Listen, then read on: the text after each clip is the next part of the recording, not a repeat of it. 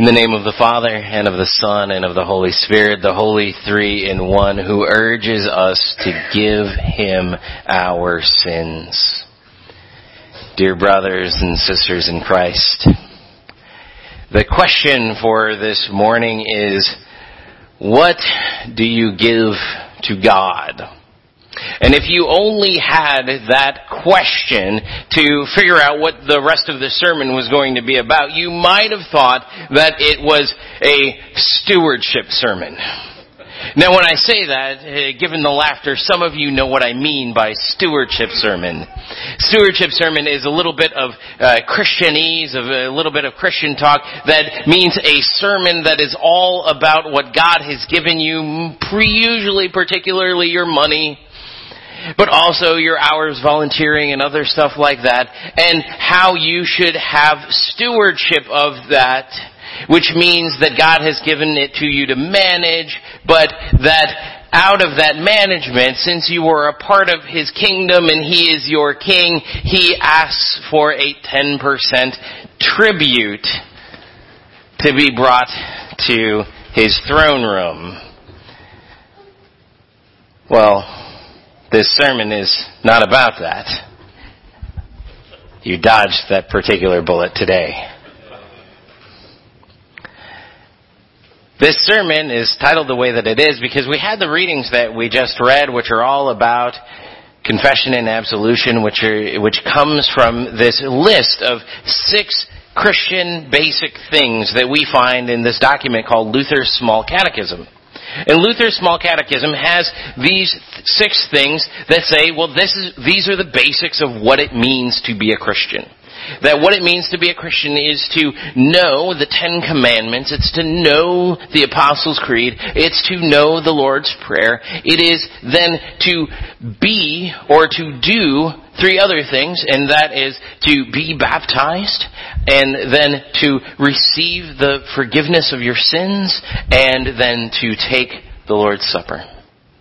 And all of that kind of rounds out what the basics of what it means to be a Christian in terms of what Martin Luther was thinking as he wrote that document in order to explain the basics of Christianity to people that had no idea what the basics of Christianity were all about. And so as we get into that, we, we start to talk today about the fifth of those chief parts. The part that is about confession and forgiveness, or the way that I like to put it is confession slash forgiveness, because it's really all the same thing. It's not two distinct, separate parts. But then, we also have a big day in Josiah's life today, and if you are a person like Josiah who is confirmed under my pastoral leadership, you get to choose your own confirmation verse. In fact, I was talking to some of our college students about this uh, just this week, and they said that a lot of them didn't get to choose their own, they were just handed one. And and some of it was cool. They said that some of it was the pastor thought long and hard through a list of different um, uh, different verses and, and came up with one that suited that particular person. But I always thought that it was neat to be able to choose your own.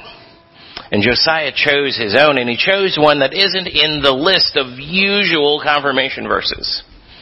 Josiah's confirmation verse comes from Matthew twenty-two, and it comes from a discussion that Jesus is having with some people about taxes.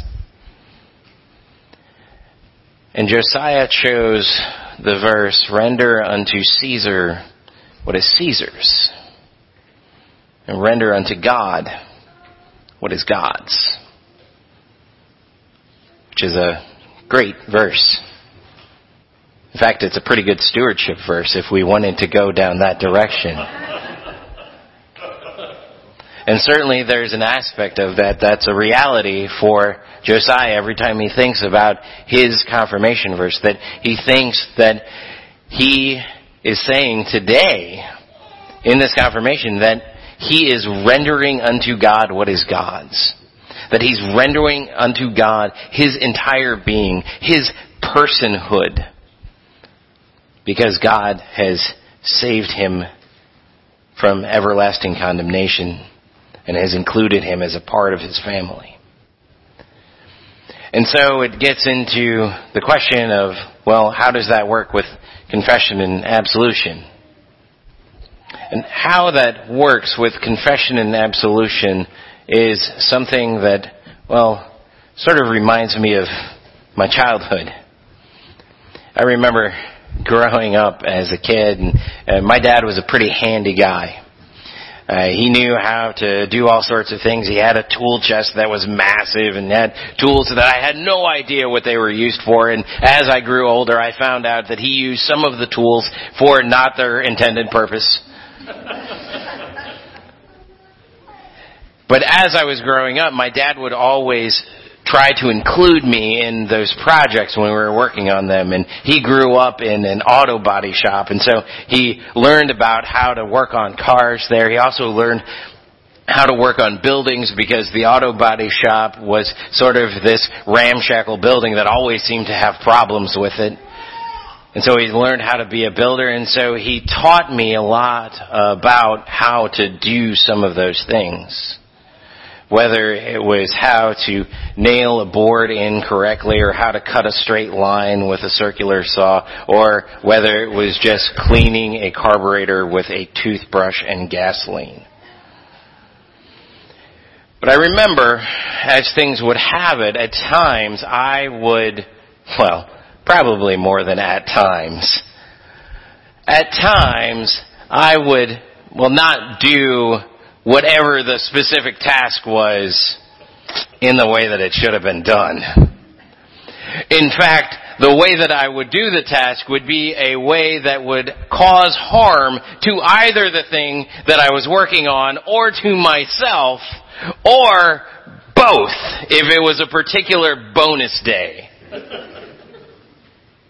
And I remember that when I would get into those situations, my dad, who was long-suffering and patient with me most of the time, would say, "Give it to me!"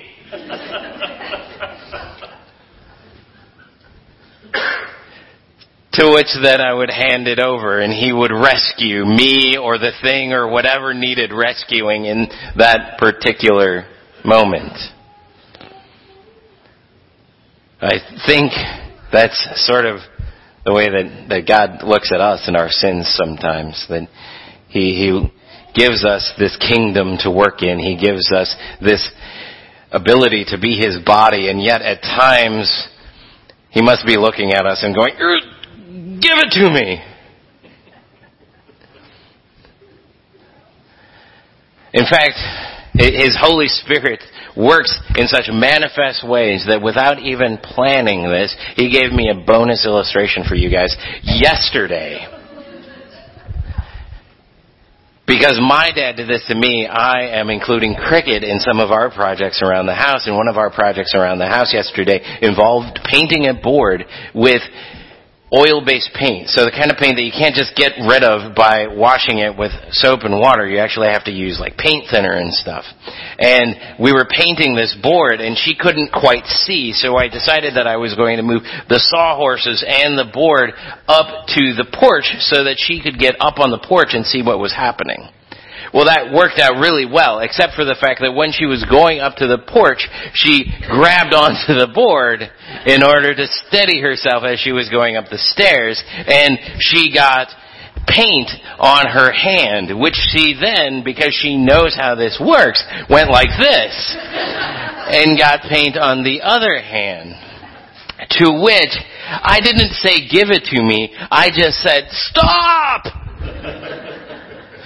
And she got a little bit freaked out. And then I said the strangest thing. I said, "Don't touch anything, including yourself."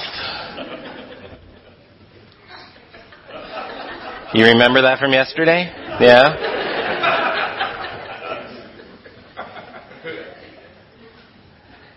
And then after that, she she didn't touch anything.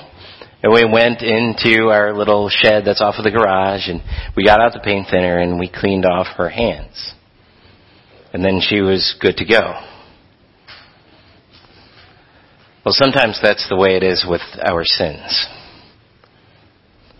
That even sometimes unintentionally we fall into these sins. And we get dirty. We get our hands covered with stuff. And then we try to fix the problem ourselves, and we just end up getting it on the other hand. To which God says, stop. Give it to me. Let me clean you off. Let me make this right. Render unto me what I would have you give me.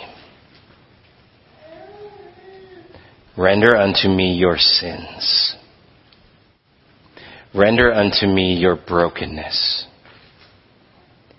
Give those things to me so that you don't have to worry about them anymore, and I will take them into myself, into my Son, as He dies on the cross for your sins. Render that unto me. In Isaiah, he promises us that as we render those sins to Him that are as scarlet, that He promises that He is going to use something that is even more powerful than paint thinner.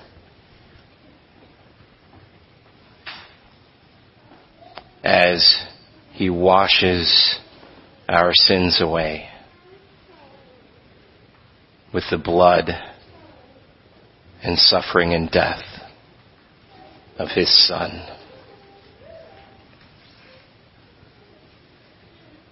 Our founder, Guy, Martin Luther, once said, he said that when I encourage people to confess their sins and receive absolution, I am doing nothing more than encouraging them to be a Christian.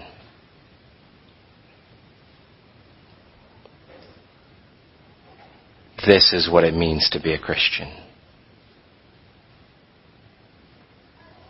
To render ourselves, sins and all, especially sins, to God, and to have us wash them clean. And from that cleanliness, He appears to His disciples in the middle of a room, and He breathes on them, and He says, receive the Holy Spirit. And now, this isn't just something that He does for you, but it's something that you can do for others. It's something where you have the ability to look at other people and to see their sins, not in order to judge them, but rather to say to them, give that to me. I've had all of my sins forgiven. Let me take some of yours onto myself. Let me forgive you of those sins myself.